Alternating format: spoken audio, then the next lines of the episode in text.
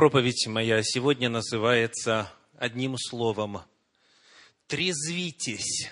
Восклицательный знак. «Трезвитесь!» Восклицательный знак.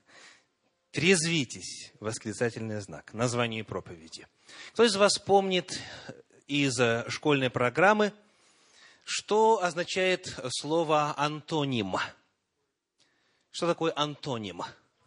Вот я вот такие, такие вижу действия очень правильно. То есть это, согласно Большой советской энциклопедии, это слова с взаимопротивоположными значениями. Именно вот так вот.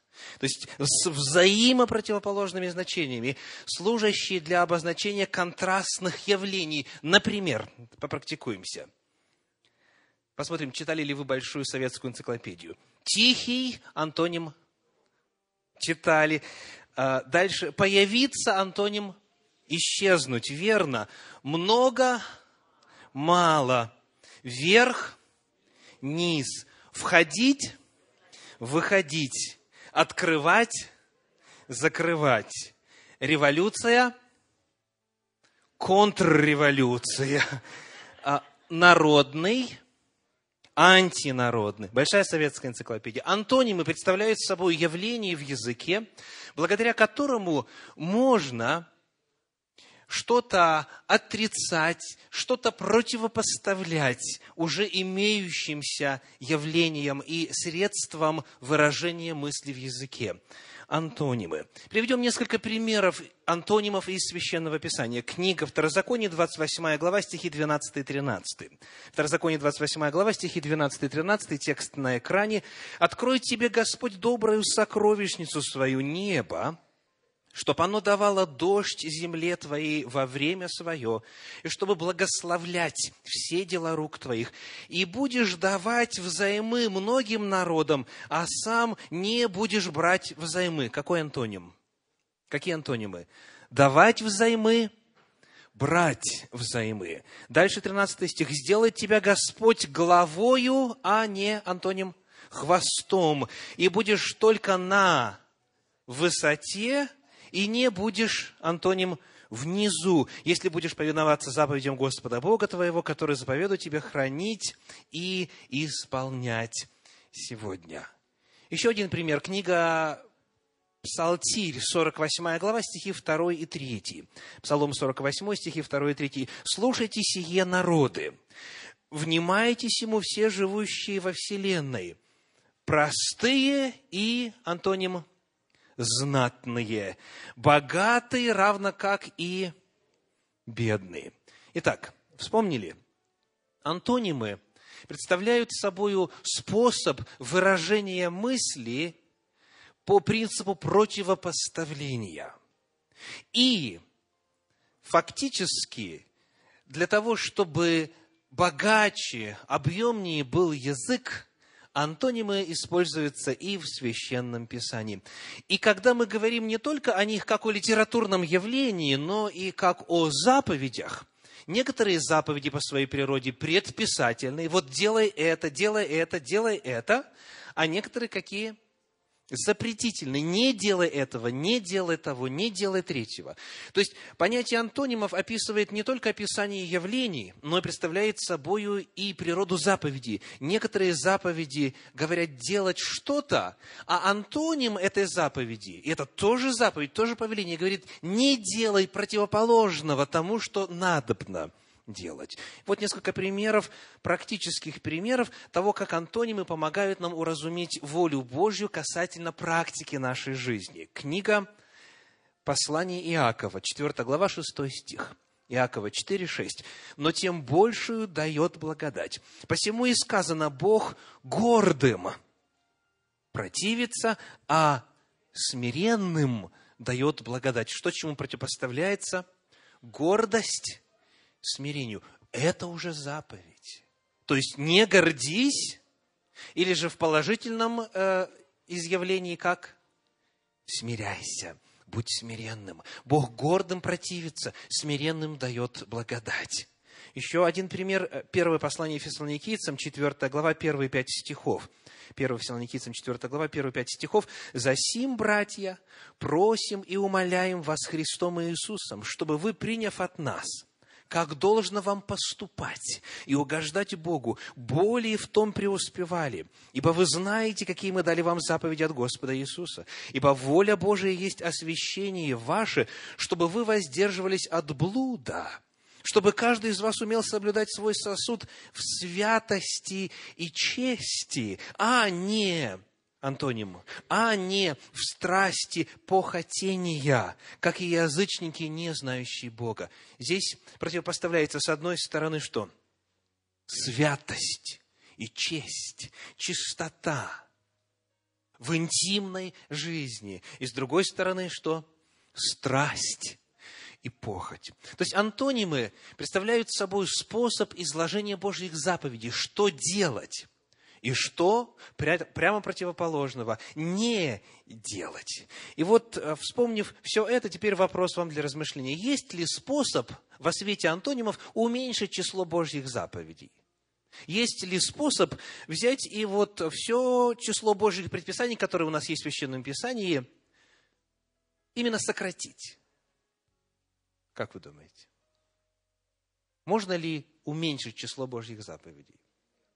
Ну, хорошо, давайте, кто считает, что можно? Поднимите руку. Ну, страшно, да, поднять, потому что сказано, не убивай, не добавляй и не убавляй, да? И причем много раз сказано. Но, вы знаете, как это ни странно звучит, количество Божьих заповедей, что касается того, как это выражается на практике, на самом деле можно уменьшить. уменьшить. Ну вот иллюстрация. иллюстрация. А книга Исход, 20 глава, 15 стих. Что говорит, кто помнит наизусть? Не кради. Одна из заповедей закона Божия. Не кради. Какая по счету? Тут уже экран вам не поможет. Какая по счету?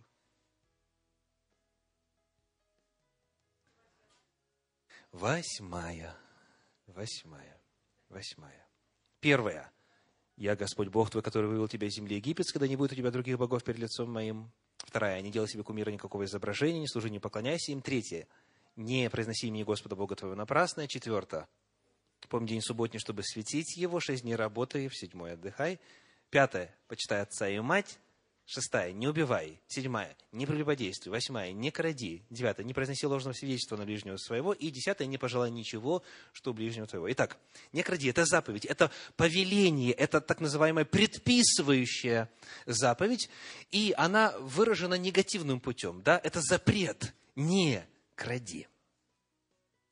Давайте теперь прочитаем из книги пророка Малахии, третью главу, стихи с 8 по 10. Малахия, третья глава, с 8 по 10. «Можно ли человеку обкрадывать Бога?» Вопрос риторический, правда? «А вы обкрадываете меня». Скажете, чем обкрадываем мы тебя? Ответ – десятиною и приношениями. Проклятием вы прокляты, потому что вы, весь народ, обкрадываете меня. Принесите все десятины в дом хранилища, чтобы в доме моем была пища. И хотя в этом испытайте меня, говорит Господь Саваоф, не открою ли я для вас отверстий небесных и не изолью ли на вас благословение до избытка? Скажите, что делает человек, который возвращает Господу десятины? Что он делает? Соблюдает восьмую заповедь.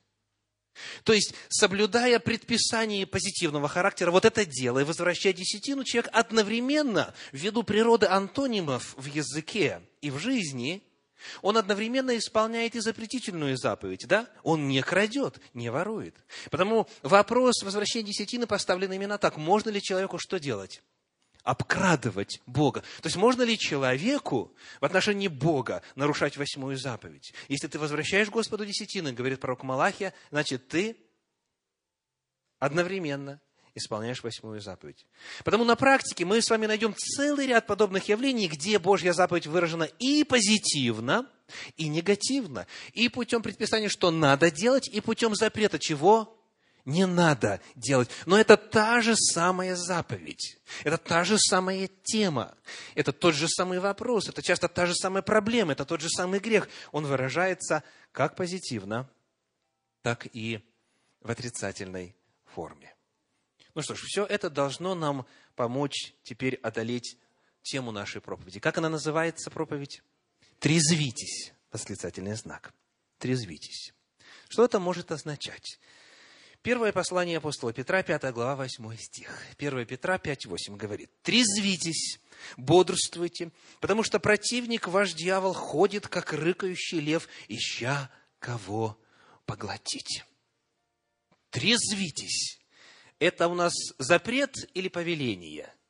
То есть отрицательная заповедь или положительная? Трезвитесь. Положительная. То есть это ответ на вопрос, что делать? Да? Что делать? И ответ – трезвитесь. Но что это значит? Что значит трезвиться? Вот о каком человеке можно сказать, что он трезвится, а в отношении другого, напротив, что он не трезвится? Посмотрите, что говорит англоязычный перевод. Be sober. Что означает sober? To be sober. Значит, быть каким? Трезвым. Трезвым от чего? От алкогольных напитков. Посмотрим, как современные переводы предлагают начало 8 стиха 5 главы 1 послания апостола Петра.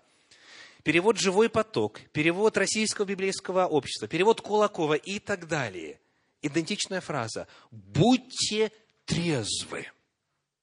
Трезвитесь – это не какое-то духовное понятие. Нет, будьте трезвы.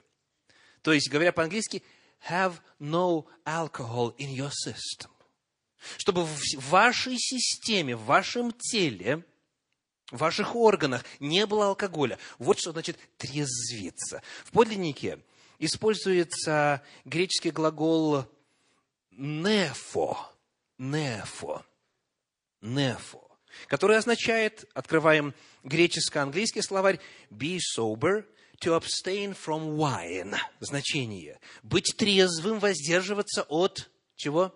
От вина, от алкогольного напитка. Если мы открываем словарь Вейсмана, греческо-русский словарь, там сказано «быть трезвым». Итак, это заповедь, которая повторяется в Священном Писании неоднократно, призывает нас быть трезвым, воздерживаться от алкогольных напитков, содержать себя в состоянии трезвости. Ну и вот теперь давайте займемся антонимами. Скажите, а что является антонимом слову «трезвый»? Пьяный. Все согласны? Еще раз. Что является антонимом слову трезвый? Пьяный. Трезвый и пьяный – это антонимы.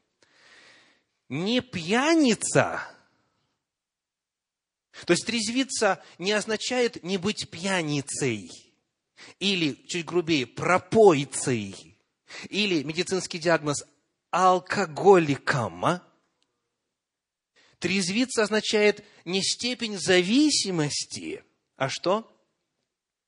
А степень опьянения, а если точнее, факт опьянения. Трезвиться это означает не принимать алкоголь содержащих напитков. Точка.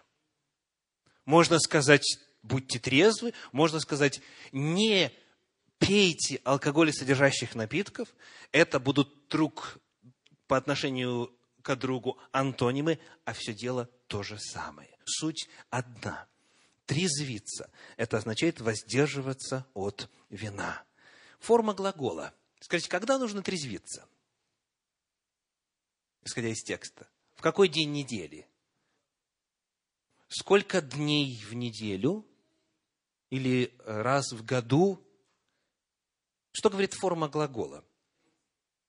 Трезвитесь, то есть дословно будьте трезвы, be sober. Так? Форма глагола в подлиннике в греческом языке – это у нас то, что я упомяну сразу после иллюстрации. Иллюстрация такая. Вы наверняка ее слышали. Капитан записал в корабельном журнале «Сегодня боцман был пьян». Слышали? Боцман обиделся и заявил, что это был единственный случай. «Искренне сожалею», — сказал капитан, «но я должен записывать все случаи, даже исключительные». Итак, сегодня боцман был пьян. Через несколько дней боцман записал в журнале «Сегодня капитан был трезв». Еще раз. Боцман записал. Сегодня капитан был трезв. И правду написал. Капитан таки в действительности был трезв. В чем шутка? Сегодня. Сегодня. Итак, когда Петр говорит «трезвитесь», когда Дух Святой через апостола Петра говорит «трезвитесь», то есть будьте трезвы, не употребляйте алкогольных напитков, к какому времени года это относится, к какому дню недели, сколько месяцев в году нужно пребывать в этом статусе? Вот что говорит нам разбор этого слова с точки зрения оригинала. Перед нами, во-первых, императив. Что такое императив? Это повелительное наклонение повелительное наклонение. Во-вторых, форма глагола – это аорист. Но те из вас, кто изучал греческий в семинарии или как-нибудь еще по-иному, скажите, что такое аорист? Это форма а, глагола, которая сродни тому, что в английском языке соответствует, например, следующей фразе. You have come. То есть, что вы пришли. Откуда известно, что вы пришли? Потому что вы здесь. То есть вы пришли, это действие, которое завершилось в прошлом, а Орист – это действие, которое состоялось в прошлом, но результаты которого пребывают сегодня. Например, я поженился, слава Богу, в 1996 году. И каждый день благодарю Господа за его дар. Я поженился. И что это значит для меня сегодня? Я женат. Аллилуйя. Аорист можно проиллюстрировать, это не точное соотношение, вот то, что я привел в английском языке, но, тем не менее, можно проиллюстрировать соответствующими формами глагола в английском языке. То есть речь идет о том, что действие завершилось и продолжает пребывать в неизменном состоянии. Потому, когда речь идет об императиве в аористной форме в подлиннике, речь идет о том, что когда-то, однажды, Верующие были призваны к трезвости, и что? И они должны ее постоянно поддерживать. Вот о чем говорит Священное Писание. Прочитаем у этого же апостола, у апостола Петра в, первой, в первом э, послании апостола Петра, в 4 главе, стихи 3 и 4. 1 Петра, 4 глава, стихи 3 и 4. «Ибо довольно, что вы в прошедшее время жизни поступали по воле языческой, предаваясь нечистотам, похотям, мужелоству, скотоложству, помыслам, пьянству, излишеству в пище и питье, нелепому идолослужению. Почему они и дивятся, что вы не участвуете с ними в том же распутстве и злословят вас? Итак, употребление алкоголя, в том числе среди прочих похотей, это дело прошлого. Наступил момент – когда вы стали трезвыми, говорит апостол Петр, и потому трезвитесь, продолжайте сохранять это состояние всегда, отныне и вовек. Речь идет вновь не о степени зависимости, Речь идет о полном воздержании. Человек, который выпил алкоголь, содержащий напиток. Я сейчас не говорю о медицинских целях. Ряд лекарств, они э, растворены на алкоголе и так далее, и так далее. Речь не идет о лечении. Речь идет именно об алкоголе, содержащих напитках в буквальном и э, стандартном смысле этого слова. Так вот, если христианин опьяняется, он нарушает императив оставаться трезвым и согрешает перед Господом. И каков контекст здесь? Почему нужно трезвиться? Почему нужно воздерживаться от алкоголя, содержащих напитков? Давайте еще раз прочитаем. 8 стих 5 главы 1 послания Петра. «Трезвитесь, оставайтесь трезвыми, бодрствуйте, потому что противник ваш дьявол ходит, как рыкающий лев, ища кого поглотить. Если человек опьяняется, он становится легкой добычей дьявола. А бесы, бесы, так и кишат рядышком, чтобы получить право войти в человека обрести право воздействовать на его разум. И тогда сказано, глаза твои будут смотреть на чужих жен, сердце заговорит развратное. Тогда ты будешь готов сделать то, что никогда бы не сделал, если бы был бы верен воле Божьей. Еще одно место. Первое послание Фессалоникийцам, пятая глава, первые девять стихов. 1 Фессалоникийцам 5 глава, 1 9 стихов. Сегодня мы, естественно, не сможем одолеть все места Священного Писания, которые призывают нас к трезвости. Их много. Но приведенных, надеюсь и верю, будет достаточно для того, чтобы воля Божья была ясно представлена по этому важному вопросу. Читаем. О временах же и сроках нет нужды писать к вам, братья, ибо вы сами достоверно знаете, что день Господень так придет, как тать ночью. Ибо когда будут говорить мир и безопасность, тогда внезапно постигнет их пагуба, подобно как мука родами постигает имеющую в чреве, и не избегнут. Но вы, братья, не во тьме, чтобы день застал вас как тать. Ибо все вы сыны света и сыны дня. Мы не сыны ночи, ни тьмы. Итак, не будем спать, как и прочие, но будем бодрствовать и, нужное нам слово, что будем делать? И будем трезвиться. Ибо спящие спят ночью, и упивающиеся упиваются ночью. То есть, если кому-то хочется вновь одухотворить глагол «трезвиться», то контекст явно показывает, что речь идет о воздержании именно от опьянения. Опьянения. Контекст совершенно определенен здесь. Мы же, будучи сынами дня, дотрезвимся, вновь повторение императива, облегшись в броню веры, любви и в шлем надежды спасения, потому что Бог определил нас не на гнев, но к получению спасения через Господа нашего Иисуса Христа. Давайте поработаем с антонимами на базе вот этого отрывочка. Итак, что будет антонимом слову глаголу «трезвиться»? Трезвиться по тексту быть пьяным, да? Или употреблять алкоголь содержащий напиток. Но вот здесь нас ожидает э, небольшая проблема, потому что переводчики синодального перевода под началом священного синода, где, как говорится, без алкоголя не обходится и единого богослужения, они захотели, чтобы мы поверили, что нам нельзя упиваться только. И некоторые свято верят, что в Библии сказано «пей, но не упивайся». Встречали таких? Пей, императив, но не упивайся.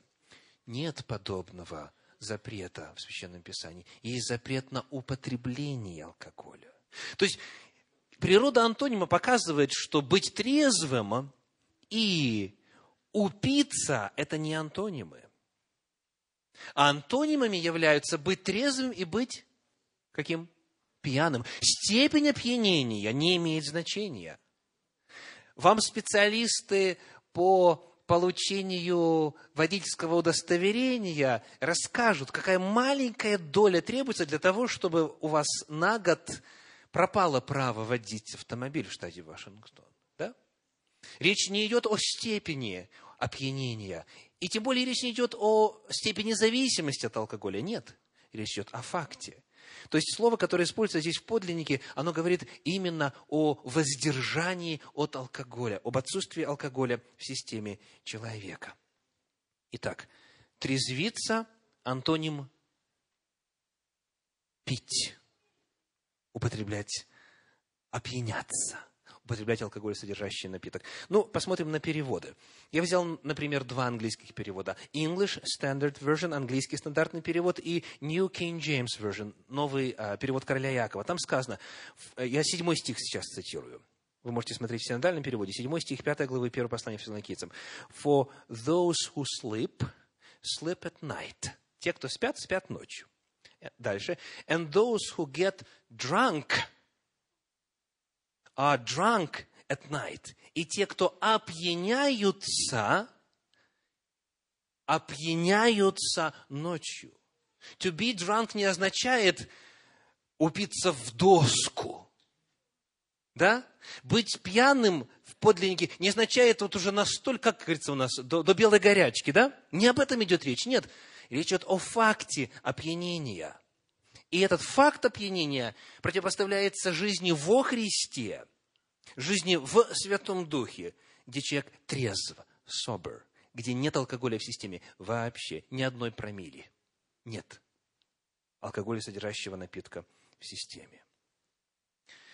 Говоря об оригинале, вот о том самом слове, которое мы упоминали с вами, э, изучая послание апостола Петра, вот тот греческий глагол «нефо», Вот иллюстрация из словаря Вейсмана касательно того, что он означал, вот этот глагол в разных его формах. Словарь Вейсмана говорит, это слово в том числе описывало жертвоприношения без вина, состоявшие исключительно из воды, молока и меду, каковые приносились, например, эвменидам, нимфам и музам. То есть э, Вейсман рассказывает о том, как это слово используется в стандартном греческом языке. Так вот, вот это слово, оно описывало именно безалкогольное жертвоприношение или возлияние на жертву, где нет алкоголя вовсе. Каков же контекст предостережения и призыва касательно трезвости вот в этом отрывочке, в первом послании Фессалоникийцам, в пятой главе, в первых девяти стихах? В контексте чего звучит призыв «трезвитесь»? Ответ – пришествие Иисуса Христа. Сказано – о временах же и сроках нет нужды писать вам, братья, ибо сами вы достоверно знаете, что день Господень так придет, как тать ночью. Ибо когда буду говорить мир и безопасность, тогда внезапно постигнет их пагуба, потому как, э, подобно тому, как мука родами постигает имеющую в чреве. Но вы, братья, не во тьме. То есть речь идет о пришествии Иисуса Христа. И именно ожидая пришествия Иисуса Христа, вам в первую очередь, вам, ожидающим пришествия Иисуса Христа, всем нам, людям, живущим накануне пришествия, сказано, трезвитесь. Это особенно важно в канун пришествия. И Иисус Христос об этом говорил нам в свое время так. Евангелие от Луки, 21 глава, стихи с 34 по 36. Луки, 21 глава, стихи с 34 по 36. «Смотрите же за собою, чтобы сердца ваши не отекчались объедением и пьянством, и заботами житейскими, и чтобы день тот не постиг вас внезапно. Ибо он, как сеть, найдет на всех живущих по всему лицу земли. И так бодрствуйте на всякое время, и молитесь, да сподобитесь избежать всех всех будущих бедствий, и предстать пред Сына Человеческого. Контекст здесь – подготовка к пришествию Иисуса Христа. Будьте трезвы, став трезвыми, оставив жизнь в язычестве, сохраняйте это состояние всегда, вплоть до пришествия Иисуса Христа, говорит Священное Писание. Итак, сегодня наша проповедь называется как? Трезвитесь. Восклицательный знак. Трезвитесь. Это заповедь, которая повторяется в Слове Божьем много раз это призыв оставаться трезвыми. Во-первых, в контексте дьявольских атак, в контексте духовной войны, он ходит как рыкающий лев, и он ждет, когда человек выпьет хотя бы маленькую рюмочку, для того, чтобы воздействовать на лобные доли его мозга и ему подсунуть грех. Может быть, не с первого раза. Может быть, грех только на уровне мысли состоится. Но это уже будет победа дьявола. Будьте трезвы. Be sober. Во-вторых, в особенности в контексте пришествия Иисуса Христа. Многие потеряют жизнь вечную именно из-за того, что позволяют себе расслабляться, теряя статус трезвенника, теряя статус трезвости, в котором мы всегда должны пребывать. Это очень и очень серьезный вопрос. Для желающих исследовать подробнее эту тему, тему о том, что говорит Библия об алкоголе – я могу порекомендовать на нашем веб-сайте www.russiancenters.com цикл лекций, который называется «Я Господь, Целитель твой». И одна из лекций в этом трехдневном семинаре была посвящена алкоголю. Там намного больше информации и анализ разных э, форм, и глаголов, и контекстуальный анализ и так далее – исследование этого вопроса не оставляет ни малейшего сомнения о том, что Господь призывает нас к абсолютной трезвости. Но кто хотел бы подробнее, пожалуйста, ознакомьтесь с этими данными. И, наконец, предостережение. Предостережение. Первое послание апостола Павла к Коринфянам, шестая глава, стихи с 9 по 11. 1 Коринфянам, 6 глава, стихи с 9 по 11. «Или не знаете, что неправедные Царство Божие не наследуют. Итак, о чем пойдет речь? Кто не войдет в Царствие Божье? Это очень серьезный вопрос. Не обманывайтесь, потому что некоторые обманываются, и мы знаем таких. Не обманывайтесь. Ни блудники, ни идолослужители, ни прелюбодеи, ни молоки, ни мужеложники, ни воры, ни лихаимцы, ни пьяницы, ни издоречивы, ни хищники Царства Божия не наследуют. И такими были некоторые из вас, но омылись, но светились, но оправдались именем Господа нашего Иисуса Христа и Духом Бога нашего. Итак, кто не наследует Царство Божие в том числе? Пьяницы. Вновь священный синод. Если вы посмотрите этот стих в иных переводах, вы увидите там иной глагол. Пьяные или опьяняющие. Те, кто вводит себя в состояние алкогольного опьянения. Вновь подлинник здесь не говорит о степени зависимости или о частоте прикладывания к этому делу. Нет. Речь идет именно о факте отсутствия трезвости. Ну, кого не убеждают э, аргументы лингвистики и словари, давайте э, рассудим логически. Мы же с вами люди, так сказать, э, логикой владеющие, как говорили на Руси, дружат с логикой, да? Давайте подружим. Итак, скажите, вопрос. Сколько раз нужно украсть, чтобы нарушить заповедь «не кради»? То есть, украл, ты кто? Ты вор. Всего лишь один раз. Сколько раз нужно нарушить запрет на блуд, чтобы стать блудником? Один раз. Представьте себе ситуацию, при которой христианин почтеннейший говорит, я изменяю своей жене крайне редко. Я вот почти не изменяю, только по большим праздникам. Представляете ситуацию? Вот теперь вставим этот запрет. Я выпиваю, я пью алкоголь крайне редко, только по большим праздникам. То есть все в этом списке. Блуд, идолослужение, прелюбодеяние, мужеложество, воровство, лихаимцы, злоречивые хищники. Даже одного акта достаточно, чтобы стать нарушителем. Тут не сказано, что если кто крадет, уже будучи клептоманом, то есть постоянно крадет, вот, вот тот только грешник, вот тот только не войдет в Царствие Божие. Нет. Если не покаешься, даже если один раз согрешил, и если не покаешься, а знаешь, что это грех, то Господь Иисус не сможет очистить тебя от этого греха. Ибо только если исповедуем грехи наши, 1 Иоанна, 1 глава, 9 стих, если исповедуем грехи наши, то Он, будучи верен и праведен, простит нам грехи наши, очистит нас от всякой неправды. Итак, все, что здесь перечислено, это грех, вне зависимости от чистоты нарушения этой заповеди и от степени зависимости а, и рабства у этого греха. Господь говорит, Царствие Божие не наследуют, в том числе и опьяняющие себя. И это, дорогие, очень и очень серьезно. Это серьезнейшее предостережение. Но самое главное, конечно же, не это. Главное то, что Господь Иисус избавляет от любого рабства, от любой привычки, от любого греха, от любой зависимости, если человек уже далеко ушел и не может, и система его требует новой дозы наркотика. Ибо сказано, в 11 стихе 6 главы 1 послания к Коринфянам следующее.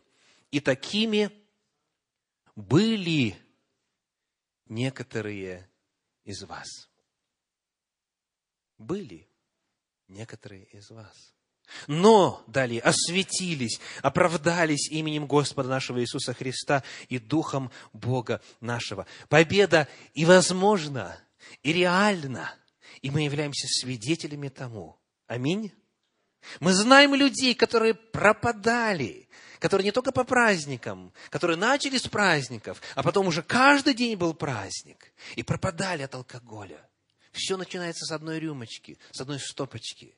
Но эти люди, обретя во Христе спасение, теперь свободны. Аллилуйя! Вы были такими, но теперь омылись, осветились, оправдались. Вы в прошлое время жизни участвовали с язычниками, а теперь вы трезвы. Потому сохраняйте эту трезвость. Не опьяняйтесь. Не нарушайте волю Божью, ибо это грозит вечными последствиями. Иисус Христос, который является величайшим примером для всех нас, вися на Голгофском кресте, тогда, когда заглушить боль вроде бы и не грех было.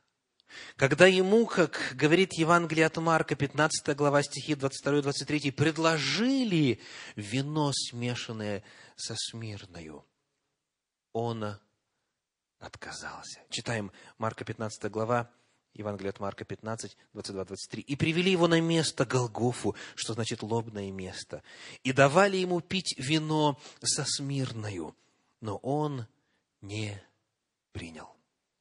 Дорогие, когда друг ли, брат ли, жена ли, муж ли, член ли церкви, кто угодно, наливает вам алкоголесодержащий напиток, вспомните Иисуса Христа, вашего Господа, который отверг алкоголь.